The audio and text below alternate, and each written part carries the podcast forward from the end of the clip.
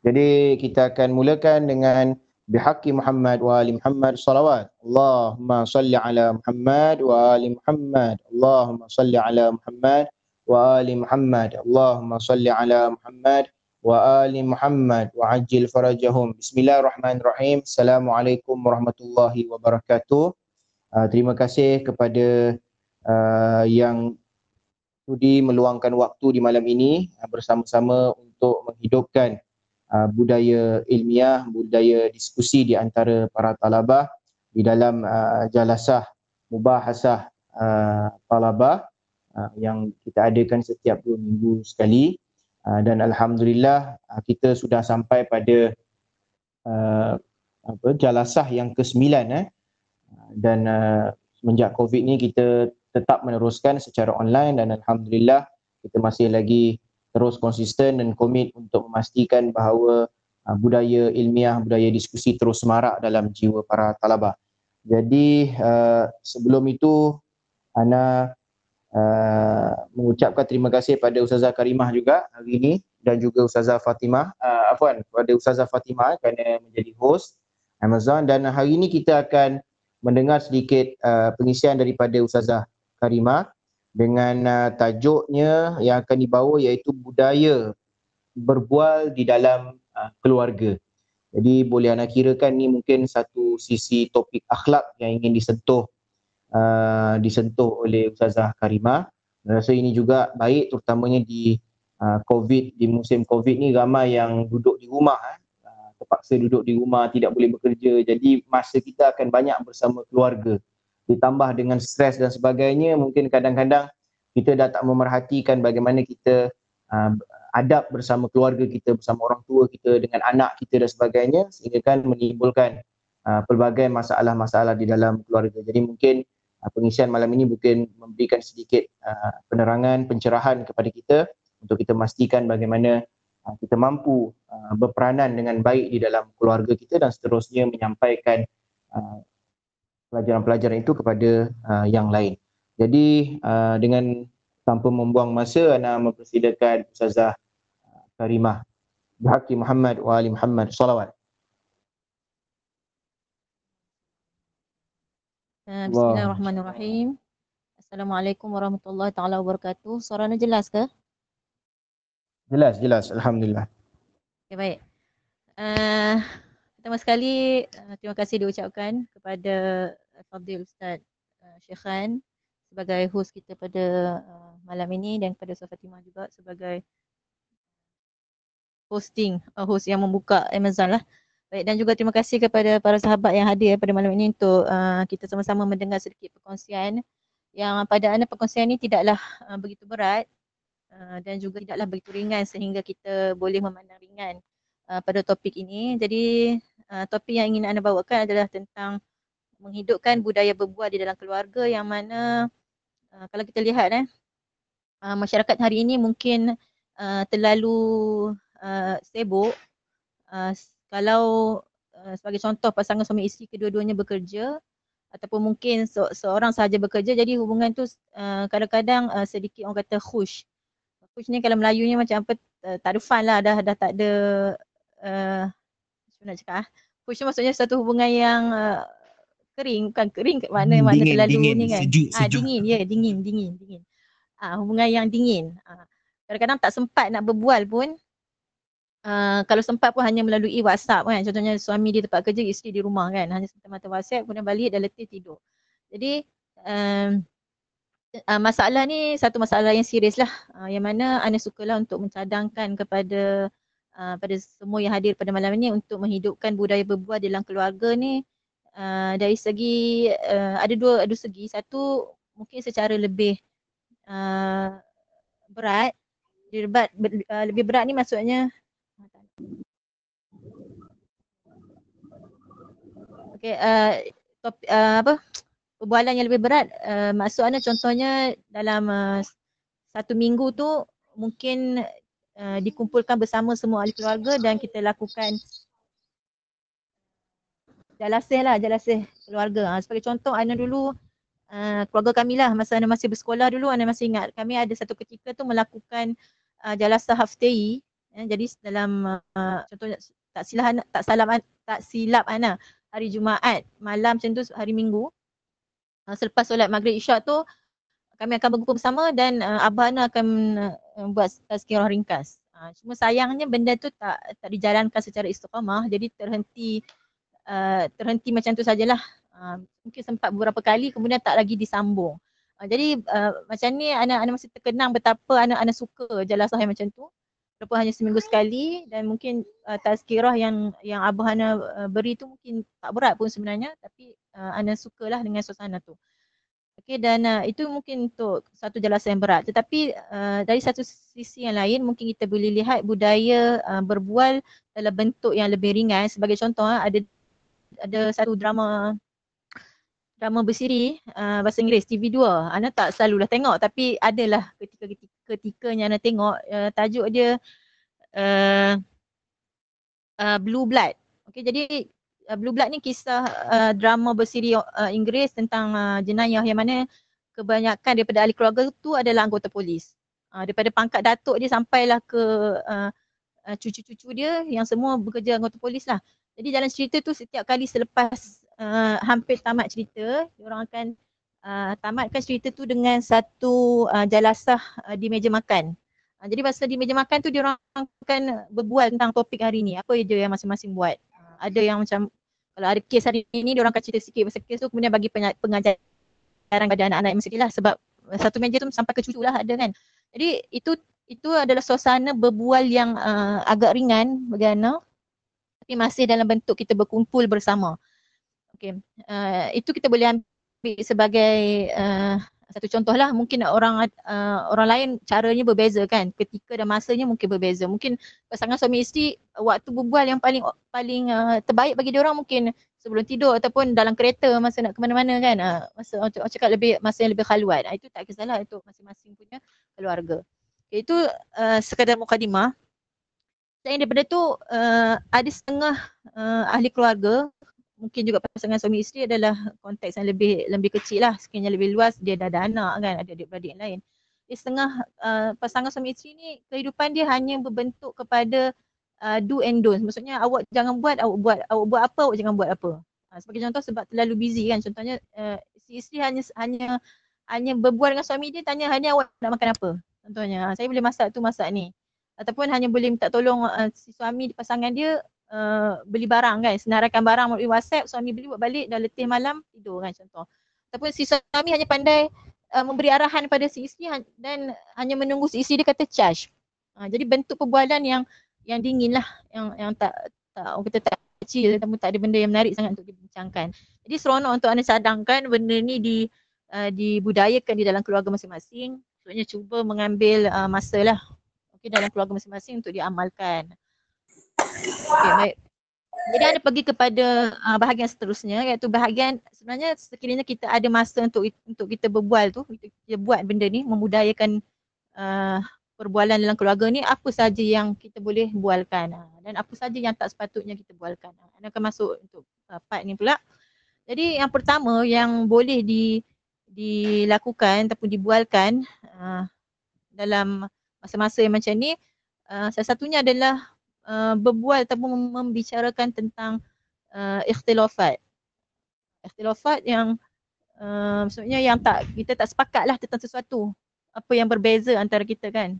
Sebagai contoh uh, mungkin uh, kalau topik yang berat mungkin dari segi etiqadat kan. Etiqadat tentang kepercayaan.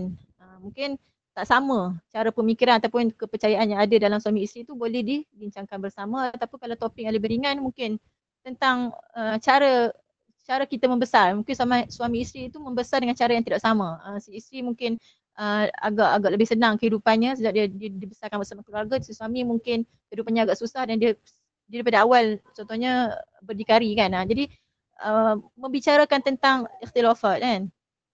Tapi uh, suatu uh, poin yang uh, perlu diberi perhatian adalah jangan sampai ikhtilafat itu menyebabkan kita berlaku pergaduhan lah. Terutama sekali kalau melibatkan perkara-perkara yang sensitif Uh, contohnya berkaitan dengan kepercayaan agama lah.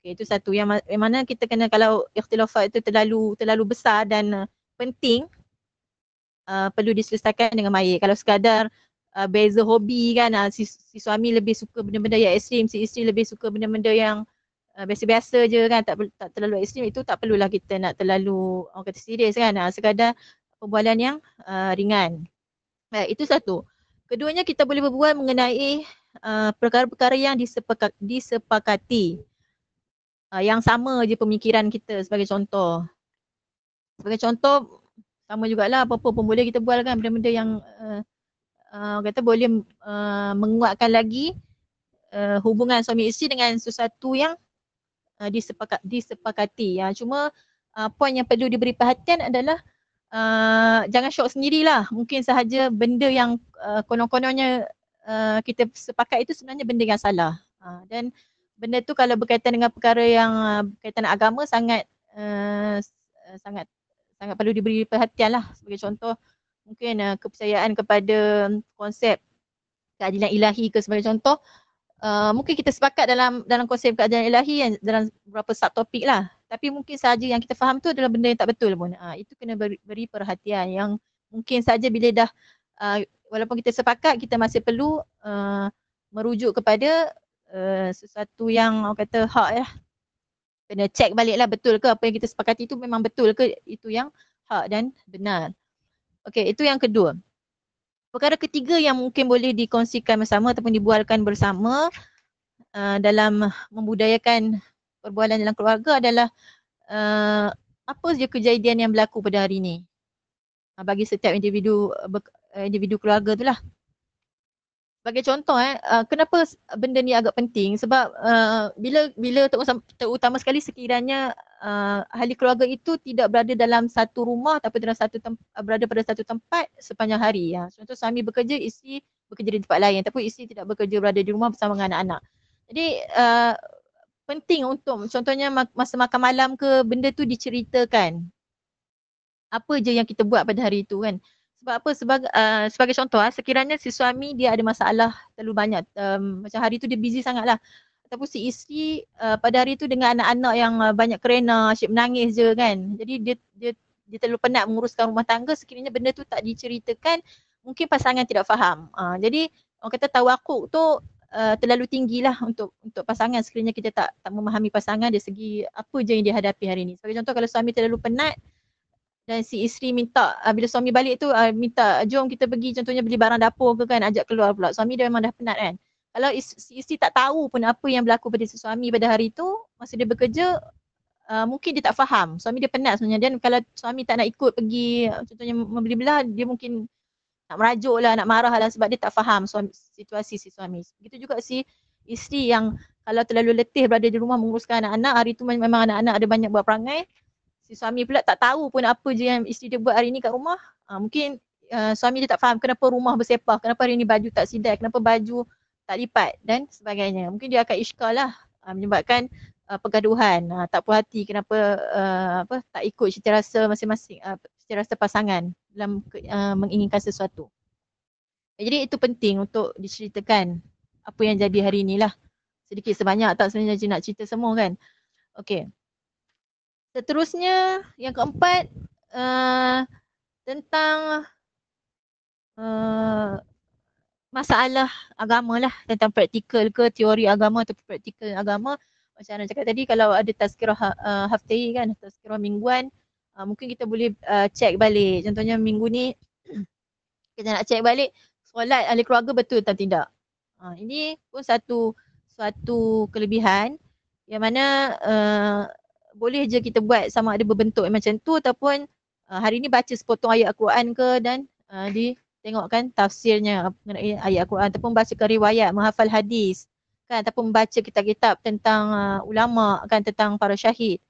Uh, jadi benda ni sebenarnya mendatangkan uh, orang kata kemanisan di dalam sebuah rumah tangga lah dengan adanya jarasah yang jarasah maknawiyat seperti ini kan. Selain daripada uh, doa-doa kan kan kita buat ada doa tawasul, doa kumai dan sebagainya boleh juga diselitkan dengan uh, pengisian yang sebegini. Sebab pengisian-pengisian yang begini sebenarnya memang meningkatkan uh, tahap uh, makrifat ahli keluarga lah. Kadang-kadang kita kita kita terlalu sibuk orang kata berdakwah kepada orang luar sehingga kan dalam keluarga kita sendiri tercicir dalam bab-bab yang sebegini. Jadi perlu dan sangat penting untuk difikirkan bersamalah. Baik, selain daripada tu, yang kelima. Uh, tentang tarbiyah uh, anak-anak. Okey, yang mana kita kata kita tahu kan benda tentang uh, tarbiyah anak-anak ni sangat penting.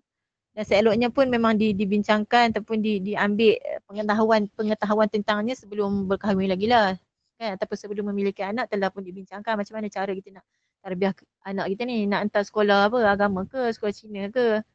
Kan? Cara tarbiyah macam mana nak ajar bahasa dulu ke nak ajar Farsi sekali ataupun nak cakap Melayu je ke dengan anak-anak ataupun macam-macam benda lagi boleh di macam-macam subtopik lagi dalam bab mentarbiyah anak-anak ni jadi sebab kalau benda ni tak dibincangkan ataupun dibualkan bersama uh, mungkin saja cara uh, didikan yang dibawa oleh si ayah berlainan dengan cara didikan yang dibawa oleh si ibu. Uh, jadi anak ni mungkin akan ada ada ada dua jenis penerimaan. Yang benda tu kalau tak terlalu efek tak apa tapi kita kita apa risau benda tu mengganggu tumbuh saran uh, si anak lah. Jadi benda ni pun sangat penting untuk dibualkan. Okay. Baik, itu satu bahagian iaitu apa sahaja banyak benda ni sebagai yang kata contoh-contoh lah banyak benda lagi yang boleh dibualkan. Ini yang perlu dibualkan tetapi uh, tentang apa pula yang tak sepatutnya kita bualkan ataupun dia perlu diabaikan ataupun perlu lebih berhati-hatilah. Ada juga beberapa dalam tiga. Mungkin. Baik, uh, yang pertama uh, apa yang tak sepatutnya kita masukkan di dalam perbualan kita ni sama uh, pas, uh, pasangan ataupun ahli keluarga. Yang pertama tentang uh, uh, berbual tentang orang lain. Uh, apa tu dari segi bahasa mudahnya ribah orang lain lah.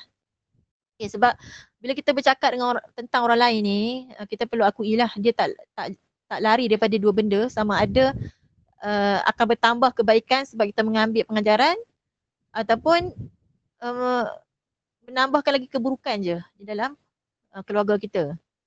Jadi perlu hati-hatilah sebab kita kita semua kat sini ada pun semua tahu kan apa dosa ribah dan sebagainya. Sebab sebenarnya kalau kita bercakap tu mengenai orang lain yang kedudukannya lebih tinggi daripada kita uh, mungkin akan mendatangkan uh, kata sifat-sifat uh, mazmumah lah kan dalam diri uh, ahli keluarga yang mendengar. Uh, dan kalau orang yang kita cakap tu kedudukannya, makamnya atau keadaannya lebih rendah daripada kita akan menyebabkan kita perlu rasa tak, apa, takabur kan. Ataupun urur dan sebagainya lah. Jadi perlu berhati-hati dalam membicar, membicarakan tentang orang lain. Itu satu. Uh, kemudian yang kedua, uh, benda yang tak sepatutnya kita bualkan ataupun cakapkan adalah uh, tentang uh, aib-aib yang ada sebelum uh, perkahwinan. Uh, ataupun sebelum kita hidup bersama ni lah.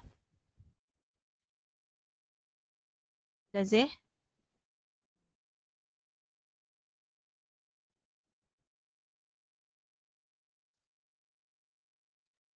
Okey.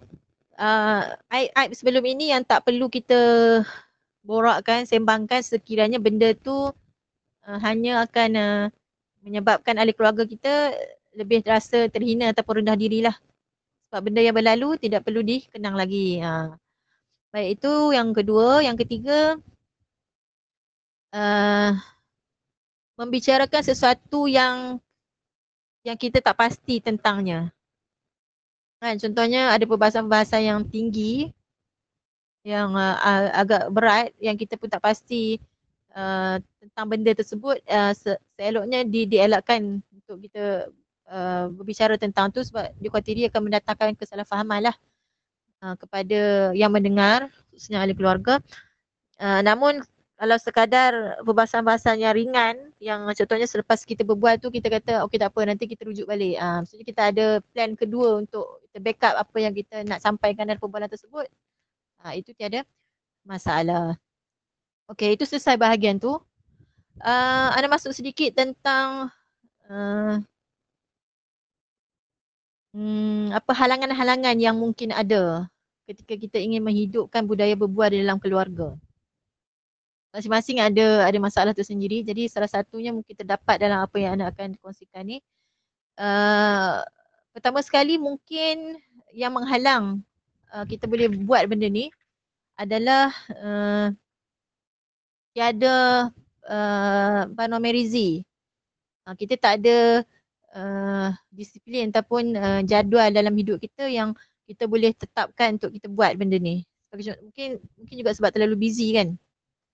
Tapi orang yang terlalu busy pun paling kurang uh, dia ada dia ada plan untuk masa depan. Uh, contohnya hujung tahun nak pergi melancong ke nak pergi mana-mana kan dengan keluarga. Uh, tapi uh, kena cuba sedaya upaya untuk ada ada uh, disiplin dalam menentukan jadual hidup lah pengurusan hidup kita kan. Jadi benda ni sekiranya tak ada kita kita susah untuk membudayakan uh, perbualan yang uh, mungkin yang rasmi lah yang yang tak rasmi tu mungkin je kita boleh menyelit kan di antara uh, apa banomial kita seharian, banomial seharian kita.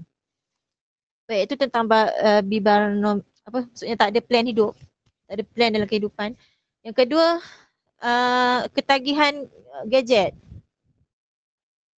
Apa ketagihan gadget ni satu hal yang penting yang kebanyakan daripada kita uh, mungkin dah tahu tapi susah untuk meninggalkan gadget. Uh, sebab bila kita semua benda sekarang ni link kan dengan handphone kita kan. Okey, jadi siapa yang ketagihan gadget ni mungkin akan mengganggulah proses untuk membudayakan uh, perbualan dalam keluarga. Ini kena kontrol sendirilah masing-masing kena manage lah.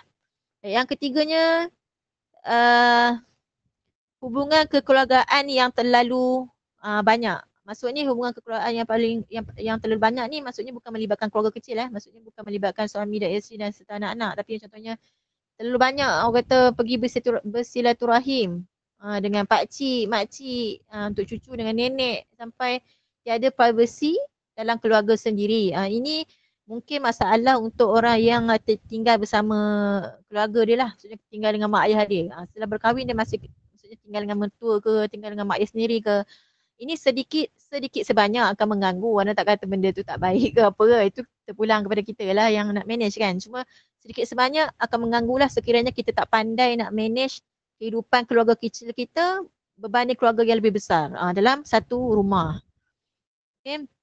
uh, itu yang uh, ketiga yang keempat uh, uh, sebelum tu anda nak nak nak jelaskan sedikit lah yang poin yang ketiga tadi. Uh, sebab apa bila bila kita hidup bersama keluarga lain, keluarga kecil yang lain dalam satu rumah, dengan mak ayah kita ke macam mana ke, kita kena kena fikirkan eh bahawa pasangan kita dan anak-anak kita sebenarnya uh, memerlukan masa privacy sesama kita sahaja. Uh, itu tak boleh kita nafi. Kadang macam tak tak sempat kan, tak, tak ada ruang nak lari pun maksudnya. Macam macam nak lari pun yang ada privacy pun dekat bilik sendirilah. Keluar langkah pada bilik sendiri je dah dah dengan orang lain semuanya kan. Ha. Jadi itu kena bagi perhatian lebih lah. Yang keempat, uh, kerja yang uh, terlalu banyak. Uh, umpama tak habis. Okay.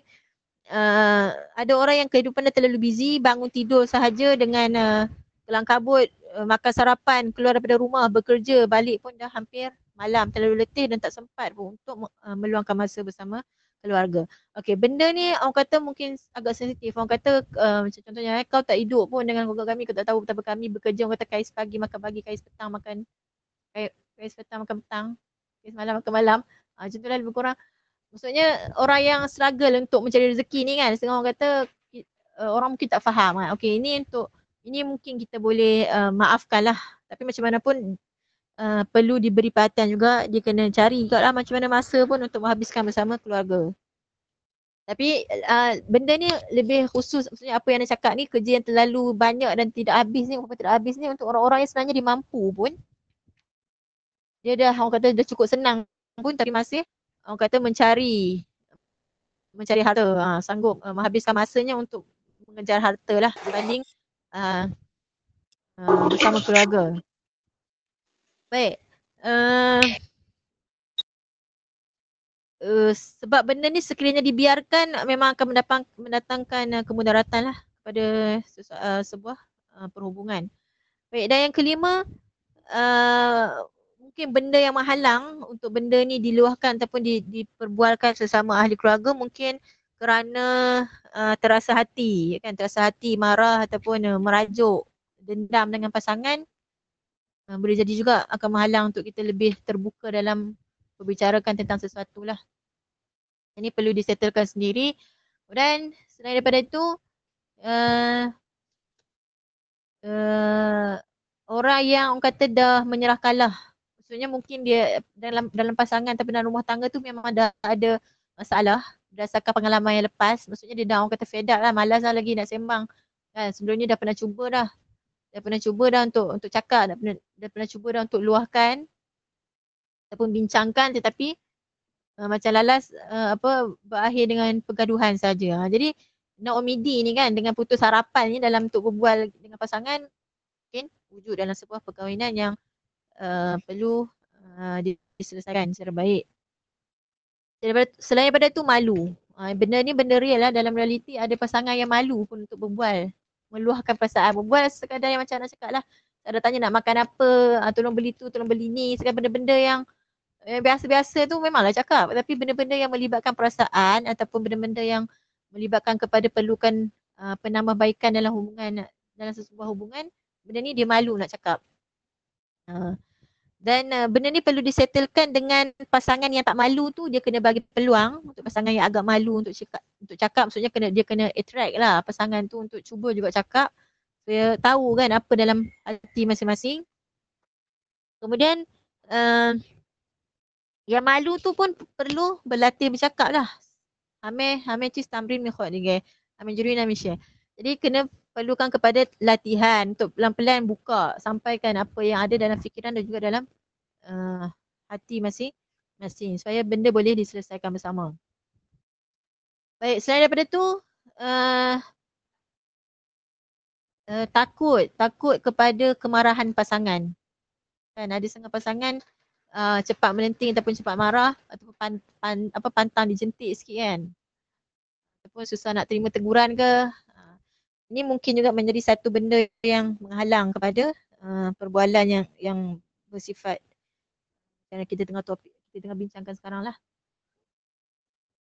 Okey, selain daripada tu uh, tiada privacy. Ini boleh dilinkkan juga kepada yang tadi. Maksudnya hubungan uh, hubungan dengan uh, orang luar tu terlalu uh, terlalu banyak ataupun hubungan dengan keluarga besar terlalu banyak sehingga kan tiada privacy untuk keluarga tu uh, uh, buat Banomi Rizi sendiri. Okay. Uh, setengah, setengah, setengah pasangan ni uh, setengah orang merasakan berfikiran bahawa privacy untuk pasangan suami isteri ni hanyalah melibatkan uh, sexuality sahaja ataupun time untuk untuk untuk ni lah pasangan suami isteri berkhalwat kan. Setengah orang ingat itu saja time untuk privacy. Kan, hatta privacy daripada anak-anak sendirilah sebab sebenarnya pasangan suami isteri perlu kepada privacy khusus mereka sahaja hatta untuk orang-orang yang dah, dah, dah ada anak. Ha, jadi kena ada time yang contohnya hantar anak-anak kepada siapa-siapa tolong jagakan kan. Babysitter ke sebagainya uh, keluar berdua saja untuk uh, berbual ataupun ada privacy yang tersendiri untuk pasangan suami isteri. Itu adalah satu uh, kepentingan lah sangat penting ya. Dan tak sekali dalam bab ni, dalam part ni tentang uh, menjaga kebersihan yang mungkin saja menghalang perbualan suami isteri adalah dari segi uh, kebersihan uh, mulut lah tentang bau mulut kan. Mungkin saja ada pasangan yang ada masalah bau mulut. Uh, jadi untuk untuk buat benda ni macam uh, ada sedikit halangan lah. Jadi perlu diselesaikan uh, dengan baik kan. Jumpa doktor ke ada, mas- ada masalah resdung ke masalah lain kan. Baik. Uh, dah berapa lama eh? 947. Ana akan uh, akhiri dengan uh, sedikit lagi tentang uh, bagaimana ataupun apa uh, kawanin untuk untuk perbualan tadi. Ana akan cakapkan poin-poin saja. Ana tak akan buat huraian lah. Uh, jadi ada benda yang kita perlu riayat kan orang kata. Uh, antaranya uh, kena kena riayat dalam bab uh, hasosiat apa eh bahasa Melayu maksudnya benda-benda sensitif. Ya benda-benda yang sensitif uh, antara pasangan ataupun ahli keluarga itu kena riwayat. Contohnya bab tubuh badan dan sebagainya kan. Uh, ataupun benda-benda aib dan sebagainya. Okey itu satu. Benda-benda sensitif perlu di uh, dijaga. Keduanya uh, kena cari masa yang sesuai. Satu daripada kawanin untuk cakap ni kena cari masa yang sesuai. Kemudian uh, tak boleh uh, terlalu push. Maksudnya benda tu kena relax saja kan? Perbualan yang dilakukan secara secara, relax bukan memaksa orang untuk menerima. Kemudian uh, edolat pun kena riwayat keadilan dalam uh, sesuatu perbualan. Maksudnya menghormati menghormati pandangan masing-masing. Orang kata agree to disagree kan? Bersetuju untuk tidak bersetuju kemudian daripada tu uh, uh, okay. Ah, guna gunakan dalil-dalil yang boleh diterima oleh pasangan. Sekiranya kita nak menyampaikan sesuatu yang memerlukan kepada uh, dalil, contoh dalam Quran ke, hadis ke ataupun benda-benda yang kita rasa pasangan boleh terima, itu yang kita bagi. Apa yang dia lebih percayalah. Uh, kemudian daripada tu antaranya kena beri perhatian kepada orang yang bercakap. Uh, bila pasangan bercakap, kena bagi perhatian lah sekiranya kita, kita rasa bahawa pasangan dalam keadaan yang uh, tak ada husilih kan untuk mendengar tak ada mood nak mendengar jadi kena uh, orang kata tunda lah perbualan terutama sekali perbualan yang serius lah kepada masa yang lain. Kemudian kena mengelak daripada uh, berlaku pergaduhan, perbahas, uh, perbahasan yang sihat tak apa tapi jangan sampai membawa kepada pergaduhan uh, dan bermasa muka. Kemudian uh, jauhkan diri daripada menghukum pasangan ataupun ahli keluarga uh, dan uh, perbahasan ataupun pembualan yang dilakukan mestilah bersifat uh, kita mencari suatu kebenaran ataupun uh, menerima kebenaran. Uh, kita jangan keras kepala, kepala lah kalau sekiranya diberi dari dalil ataupun uh, uh, apa benda tu boleh diterima dengan sebab atas kebenaran maka satunya kena terima uh, sebab kita nak mencari kebenaran untuk satu topik. Uh, kemudian perlu ada yang, yang agak penting adalah uh, mukadimah yang uh, bersesuaian. Uh, jangan orang kata uh, direct lah perlu kepada sedikit mukadimah. Orang kata mukadimah cini uh, sebelum nak menyampaikan sesuatu yang serius. Uh, kemudian sabar dalam mengambil uh, kepus- uh, kesimpulan atau keputusan di atas suatu uh, perbincangan tersebut. Uh, itu saja yang terakhir. Kesabaranlah sabar dalam keputusan natijah yang perlu diambil. Baik. Uh, itu saja daripada Ana rasa tak ada lagi nak tambah. Kalau ada orang lain rasa nak tambah ataupun nak iskal uh, dipersilakan Ana akhiri dengan salawat ala Muhammad wa Muhammad. Wa ali Muhammad. Allahumma salli ala Muhammad wa ali Muhammad. Allahumma salli ala Muhammad wa ali Muhammad. Uh, terima kasih kepada Ustazah Karimah. Uh, anda melihat ini satu perkongsian yang uh, ringkas tetapi Uh, sangat praktikal terhadap kehidupan kita terutamanya orang yang sudah berkeluarga kerana mungkin sisi yang kita lihat ringkas ni kita banyak abaikan sehingga kan itu yang menjadi uh, punca kepada uh, banyak masalah keretakan uh, rumah tangga. Jadi terima kasih pada Ustazah Karimah atas peringatannya untuk memerhatikan hal ini dan juga sedikit uh, tips uh, serta petua-petua eh, untuk kita mengharmonikan uh, perbicaraan uh, dengan uh, keluarga kita. Jadi Ana rasa Ana buka seperti biasa kepada uh, talabah yang lain yang ingin uh, menyampaikan uh, poin-poin lain tambahan ataupun persoalan serta iskal yang mungkin ingin diberikan balik kepada Ustazah Karimah. Uh, boleh siapa-siapa on je mic. Ustaz Ubay mungkin boleh komen sebagai orang yang mempunyai anak yang ramai pengalaman-pengalaman pribadi ke yang ingin dikongsikan untuk kita jadikan pelajaran? Ustazah Fatimah.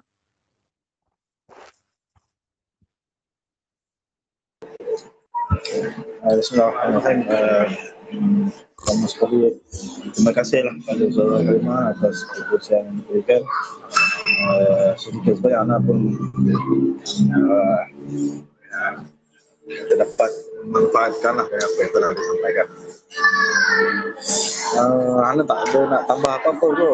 Cuma berdasarkan pengalaman Ana adalah dalam masalah perkahwinan ni uh, untuk menjaga hubungan antara suami isteri tu pertama Ana melihat kena banyak banyak saling uh, mengalah lah ada ada ansur antara satu sama lain jadi kalau ada sikap-sikap ataupun uh, perbuatan-perbuatan yang mungkin kita rasa tak senang kita tengok uh, tak senang ataupun kesilapan-kesilapan yang pernah dilakukan tu pertama tu tak boleh berdendam lah.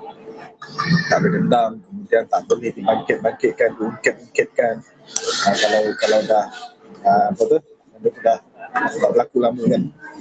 jadi uh, itulah anak punya pengalaman lah. jadi perlu ada rasa hormat antara satu sama lain. Seperti mana yang guru anak selalu cakap kalau sebelum kahwin kita kena pilih betul-betul lah kalau nak pilih, pilih betul-betul jadi kalau dah lepas kahwin bukan masanya lagi nak tengok. Tengok tapi adalah masanya untuk menundukkan mata. Maksudnya apa? Pejam mata. Jadi kalau ada banyak kalau ada kesalahan ni kesalahan tu janganlah jadi apa uh, marah apa tu dendam simpan uh, macam itu lah uh, itulah dalam sikit anak-anak yang paling Terima kasih Ustaz Ubay. Mungkin yang lain, Ustazah Fatimah. Uh, Syed ni kau tak silap mana Hussein lah. Jadi Hussein boleh juga walaupun belum berkahwin. Mungkin boleh juga daripada bacaan-bacaan yang pernah uh, buku-buku yang pernah dibaca tips-tips. Dia tak semesti pengalaman. Ilmu dia kadang-kadang bukan melalui pengalaman. Bacaan pun boleh jadi. Ustazah Fatimah, kita punya host ada ada sedikit perkongsian.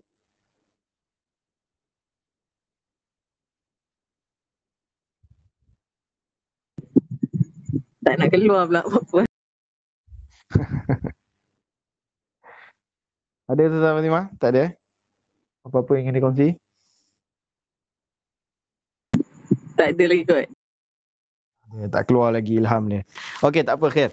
Ana uh, ingin ambil kesempatan uh, jika tak ada siapa lagi. Uh, ada beberapa perkara yang Ana uh, tertarik eh, tertarik uh, atas uh, daripada perkongsian Ustazah Karimah tadi iaitu uh, dia bercerita tentang uh, pernah keluarga dia uh, pilih satu uh, hari dalam seminggu untuk uh, duduk bersama sekeluarga dan uh, ayahnya sekaliku ketua keluarga memberikan sedikit nasihat dan tazkirah ringkas sambil masing-masing uh, mungkin berkongsi dan juga bercerita ya.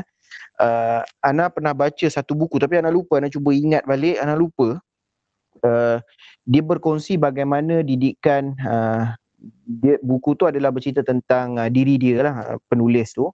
Uh, kejayaan dia sebagai seorang manusia.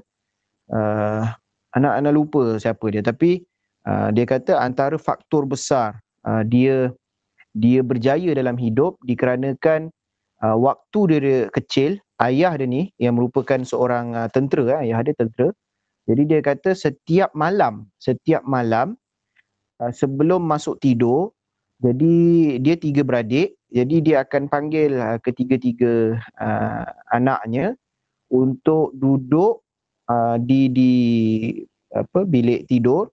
Selama mungkin dalam uh, dia kata dalam tiga minit dua minit dia panggil parol parol calling ataupun report. Anak-anak lupa istilah dia guna. Jadi dalam dalam tentera tu jadi parol maksudnya kita parol maksudnya kita berjaga kan. Jadi bila kita dah habis shift kita, kita akan hantar report kepada ketua. Jadi uh, sistem ketenteraan seperti ini dia terapkan dalam keluarga dia yang mana ayah dia ni akan masuk dalam uh, apa bilik anak-anak dia kemudian dia akan minta report anak-anak dia selama satu hari ni apa perkara baik yang dia buat. Uh, jadi kemudian uh, setelah itu dia nanti ayah dia akan tanya pula apa pula perkara yang tidak baik yang dia uh, sudah lakukan? Yang dia rasa perkara tidak baik dia telanjur telah lakukan. Ha, jadi dia kena kena reportkanlah bercerita nanti. Uh, dan kemudian setelah uh, di dihantar laporan ayah dia akan ayah dia tidak akan komen apa-apa. Uh, yang penting dia kata ayah dia nak tahu bahawa kita perlu sedar setiap hari apa yang kita lakukan. Jadi bila kita tahu walaupun benda tu salah ataupun apa apa yang kita lakukan, yang penting kita tahu bahawa apa yang salah pada mana yang baik itu dah cukup baik. Dan kemudian di akhirnya setiap malam ayah dia akan peringatkan terhadap uh, poin ataupun uh, tujuan tujuan hidup. Uh, jadi ayah dia akan pertegas setiap hari bahawa kita uh, per, uh, anak ini anak-anak mungkin eh, anak mungkin anak lupa poin yang dia katakan jadi maksudnya dia, dia mungkin dia kata contoh ayah dia akan pernah okay, ingat kita hidup di dunia ini tidak lain adalah untuk mencari redha Allah berbakti kepada orang uh, dan juga menjadi uh, hamba Allah yang terbaik di atas mungkin itu. Jadi diperingatkan terus setiap malam. Uh, ringkas dia dalam 3 4 minit itu kemudian ayah dia akan pergi ke uh, apa uh, masuk ke bilik dan kemudian masing-masing tidur. Jadi uh, ini berpengaruh besar. Walaupun kita tengok benda tu uh, ringkas tetapi dia bila setiap malam di, di, dimasukkan secara konsisten dia akan tertanam dalam jiwa anak-anak dan kemudiannya uh, benda tu akan mempengaruhi uh, kehidupan dan juga personality uh, anak itu. Uh, jadi uh, anak rasa ini ini sangat penting eh, dalam dalam keluarga uh, untuk kita memastikan bahawa sebab kita sebagai ketua keluarga anda tengok kita kena ada uh, nilai ataupun uh, dasar besar keluarga kita ni ke mana kita nak bawa? Uh, bagaimana kita ingin bentuk keluarga kita? Jadi kita perlu tetapkan nilai-nilai. Contoh kita kena letak yang pertama adalah menjadi pengikut ahlul bait yang terbaik. Contoh kita letaklah kita letak definition. Jadi ini adalah kesepakatan bersama. Kita bincang dengan orang orang rumah kita so isteri kita. Bersama-sama kita tetapkan nilai-nilai dasar keluarga dan kemudian benda ni diulang-ulang. Mungkin di print out ditampal di dinding dan sebagainya untuk sentiasa di, di, di, diingat dan sehingga tertanam dalam diri kita sendiri diri pasangan kita dan juga diri uh, anak-anak. Uh, ini perkara yang Ana uh, sangat tertarik apabila Ustazah Karimah mengatakan dia punya pengalaman seperti itu dan dia pun suka dan Ana rasa benda ni perlu di dipandang. Uh, kemudian uh, keduanya sebelum anda masuk kepada persoalan anda ada soalan sedikit lah. Uh, uh, keduanya uh, contoh uh, apa ni pengalaman eh, pengalaman anak apa anak lihat uh, suami terutamanya dia ni akan uh, lebih kurang uh, maksudnya kurang bercakap apabila berkahwin. Anak tak tahu yang lain-lain lah tapi uh, pengalaman pada diri anak dan juga beberapa, beberapa orang lain yang Ana kenal. Suami tu dia bila berkahwin dia akan kurang bercakap. Uh, kurang uh, berkongsi. Berbeza sebelum dia berkahwin. Uh, dia akan bercerita macam-macam. Dan Ana pun merasakan seperti itu. Ana kurang bercakap bila bila lepas uh, berkahwin. Ana tengok uh, antara faktornya adalah apabila suami ni dia berkahwin uh, bebanan ataupun uh, tanggung tanggungjawabnya yang besar sehingga kan dia menjadikan orang yang lebih uh, lebih uh, diam untuk untuk berfikir. Anda tengok daripada satu sisi lain baguslah dia bertanggungjawab. Tapi dari sisi yang lain mungkin uh, dia uh, me, me, apa, me, menyebabkan uh, apa yang masalah yang dihadapi uh, dia tidak luahkan, dia pendamkan sehingga kan benda tu menekan uh, diri dia. Maksudnya masalah tu ditanggung seorang diri dan akhirnya bila dipendam-pendam si isteri pun memandang serong kepada suami kenapa suami dia berubah dan sebagainya sehingga ini menyebabkan rentetan masalah yang lain. Ha, ketidakkesefahaman dan sebagainya. Kerana kita terlalu diam ha, terlalu diam. Sebab kalau kita tengok daripada statistik yang dikeluarkan anda sempat search tadi daripada Kementerian uh, Wanita dan Keluarga dia meletakkan tiga punca perceraian yang berlaku di Malaysia. Yang pertama dia letak adalah kurang kesefahaman. Jadi menunjukkan bahawa uh, apabila kita kurang uh, berbicara, kurang uh, ber, seperti yang ditegaskan untuk kita ada satu uh, waktu yang uh, special lah khusus dengan pasangan kita uh, berkongsi dan juga bercerita dan sebagainya. Sehingga kan ini tidak mampu untuk membina kesefahaman dan akhirnya um, berakhir dengan uh, perceraian. Jadi benda ni perlu kita perhatikan. Uh, dan Ana ada dua persoalan. Uh, satu persoalan. Persoalan berkaitan tentang ribah tadi.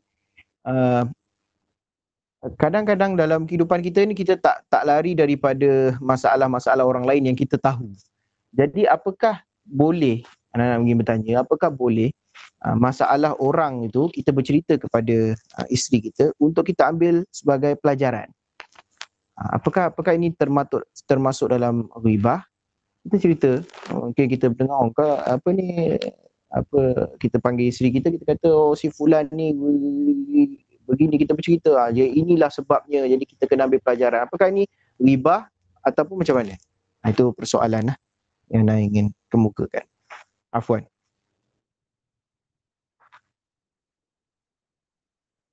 Ana aku kena jawab. Oh iyalah siapa lagi pengisi? Ana nak tahu. Okey baik macam ni. Uh, pendapat Ana boleh.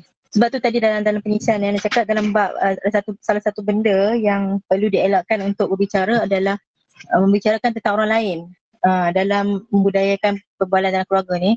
Tapi ada, ada sebut juga ada dua kat sini sama ada benda yang kita cakap tu boleh perlu dielakkan tidak bermakna elakkan terus jangan sebut langsung kan habis orang kata duduk dalam tempurung lah pula sampai tak, tak ambil tahu pasal sekeliling kan cuma sama ada benda tu mendatangkan kebaikan membantu kita uh, orang kata menjadi lebih baik sebagai pengajaran ataupun dengan kita cakap pasal orang lain tu hanya akan mendatangkan kemurungan je ditambahkan lagi masalah uh, kepada uh, apa keluarga kita sendiri cuma uh, konsep ribah yang nak kata yang yang anda tahulah sekiranya kita tidak berbicara uh, siapakah personality tersebut, siapa orang tu. Kan kita hanya cakap sebagai random uh, untuk kita macam hantar cakap kan untuk untuk sebagai pengajaran boleh je diceritakan. Uh, tapi jangan sebutlah siapa. Uh, itu pandangan lah. Oh, okay, okay. Syukran, syukran. Tapi maklum kita kalau dah bercerita, kita cerita A to Z kan. Sampai nama semua band semua kita sebut. Uh, khair, khair, khair. Syukran, syukran kathir. Nampaknya Ustaz Ali Asgar masuk tapi tertinggal kapal lah nampak gaya. Ustaz, ada nak berkongsi ke apa-apa? Ana tak dengar dari awal, Bik. Nanti Ana dengar rekod, nanti Ana kongsi rekod lah. Apa, Bik? Lupa ada Bintan tadi. Oh ya, khair. InsyaAllah. Tak ada masalah. Tapi kalau nak kongsi tips-tips macam trik-trik badminton pun boleh tak? Ana main biasa je, Beb. Ya Allah. Khair, khair, khair. Apa anda nak komen sikit tentang apa Ustaz Syahan? Nak komen sikit pasal perkara kedua yang tersebut tu yang terkata uh, dapat dapat rasa ataupun dapat lihat uh, suami suami yang uh, ataupun lelaki yang telah berkahwin dia dah kurang uh, bercakap kan dengan pasangan uh, sebab terlalu banyak tanggungjawab. Baik, uh, anda rasa mungkin juga betul kan mungkin juga betul tapi anak-anak nak bagi satu uh, cadangan lah cadangan yang uh, benda ni bukan sahaja terjadi kepada pasangan yang mungkin macam kita kita yang baru je kahwin baru kahwin berapa tahun kan 8 9 tahun 10 tahun dan sebagainya mungkin uh, kita pada masalah yang sama. Tetapi uh, untuk orang-orang yang dah lebih tua contohnya mak ayah kita yang umur 50-an 60-an ada uh, sehingga kan uh, tidur dah tak sekali dah. Ini uh, berlaku kan benda realiti eh Contohnya apa yang tua-tua lah. Isteri tidur kat bilik, si suami tidur kat ruang tamu. Macam benda ni ada realiti. Jadi Ana nak bagi cadangan uh, untuk kita yang muda-muda lah. Yang tua-tua mungkin agak susah. Tapi untuk kita yang muda-muda ni uh, mungkin boleh diselesaikan dengan cara uh, mengubah rutin lah. Sebab rasakan benda tu jadi boring. Bila kurang bercakap ni benda tu jadi boring. Hubungan tu jadi uh, dingin dan boring sebab kita buat rutin yang sama setiap hari tanpa ada benda baru. Uh, jadi anda cadangkan mungkin boleh mengambil masa uh, uh, kedua pasangan ni tanpa anak-anak pergi melakukan satu benda baru contohnya tak tahu lah pergi bercuti ke pergi buat aktiviti ekstrim yang tak pernah buat ke uh, itu satu cadangan lah. Supaya benda tu dan tempoh uh, bila kita ambil masa untuk bersama pasangan uh, akan mula balik timbul uh, apa kata uh, idea-idea nak berbual tu balik. Uh, yang sama ni dah makin hilang. Walaupun kita kata hakikatnya banyak tanggungjawab kan pasal dia suami bertanggungjawab dia isteri pun uh, tanggungjawab telah bertambah dengan adanya anak-anak dan sebagainya jadi cara tu adalah salah satu cara lah yang anda boleh kongsikan bersama kalau orang lain ada cadangan ataupun uh, pendapat lain uh, takabal Hmm, betul, Ana rasa betul lah kan kita explore uh, aktiviti-aktiviti baru ataupun hobi-hobi baru yang boleh kita tengok kita lakukan bersama supaya kita dapat hangatkan uh, balik uh, hubungan suami isteri tu. Ana teringat ni Ustaz Ana dulu. Uh, Ana pernah duduk di di kampung dia eh, selama beberapa bulan. Jadi antara yang Ana perhatikan Ustaz Ana ni dia uh, seminggu dua kali kalau tak silap Ana. Yang Ana perasan lah, seminggu dua kali dia ni akan uh, bedah buku. Ha, bedah buku lah kalau tu terlalu macam ilmiah sangat. Tapi maksudnya bedah buku santai. Dia berkongsi lah buku. Santai berbual suami isteri uh, di, uh, di, di ruang belakang rumah dia lah di, di uh, taman di rumah dia. Jadi uh, contoh mungkin Ana tak pastilah tapi yang Ana perasan, Ana nampak nanti akan ada hari yang uh, isteri dia akan uh, berkongsi apa yang dia faham daripada buku yang dia baca. Nanti kemudiannya uh, Ustaz Ana ni dia pula yang akan berkongsi daripada buku yang dia baca apa yang dia dapat. Uh, anda tengok dia akan berbual dalam masa satu jam ke satu jam setengah sambil minum teh petang kan. Uh, dan bila Ana uh, tanya anak dia, uh, dia kata uh, memang ayah dia daripada dulu uh, buat uh, aktiviti tu dengan dengan isteri dia lah sampai sampai sekarang dah dah agak tua anak-anak pun dah besar dah berkahwin dan sebagainya. Waktu anak datang tu anak dia semua dah berkahwin lah. Jadi anda tengok mungkin itu antara yang boleh kalau hobi dia sama lah. Hobi sama suka membaca buku. Tapi kalau hobi yang berbeza tu kena cari lah. Cari uh, satu benda yang boleh uh, meng, apa, menjadi point untuk kita duduk bersama. Uh, melihat minat yang sama untuk kita uh, menghangatkan kembali hubungan. Allahu'alam. Masing-masing walhasil kita tahulah apa uh, pasangan kita. Kita lebih kenal pasangan kita. Kita lebih kenal diri kita. Jadi kita kena explore uh, kita lebih kena, kena kenal uh, pasangan kita untuk kita cari uh, aktiviti yang sesuai. Cuma satu pesan Ana tadi uh, dekat sini ada yang belum berkahwin juga. Uh, uh, pesan Ana kalau kalau dapat sebaik-baik kalau bukan kalau dapat lah kalau memang perlu iaitu ilmu uh, rumah tangga ini. Ilmu uh, rumah tangga dan juga ilmu parenting eh, ilmu keibubapaan sebab kita bila berkahwin insya-Allah dikurniakan anak. Uh, itu perlu ada persediaan daripada uh, awal. Jadi jangan uh, bila dah berkahwin 2 3 tahun ada masalah baru nak cari uh, obat baca buku ataupun nak cari ilmu dan sebagainya. Jadi sebelum berkahwin ni sendiri pun uh, kita perlu uh, menggali uh, ilmu-ilmu kerumah tanggaan.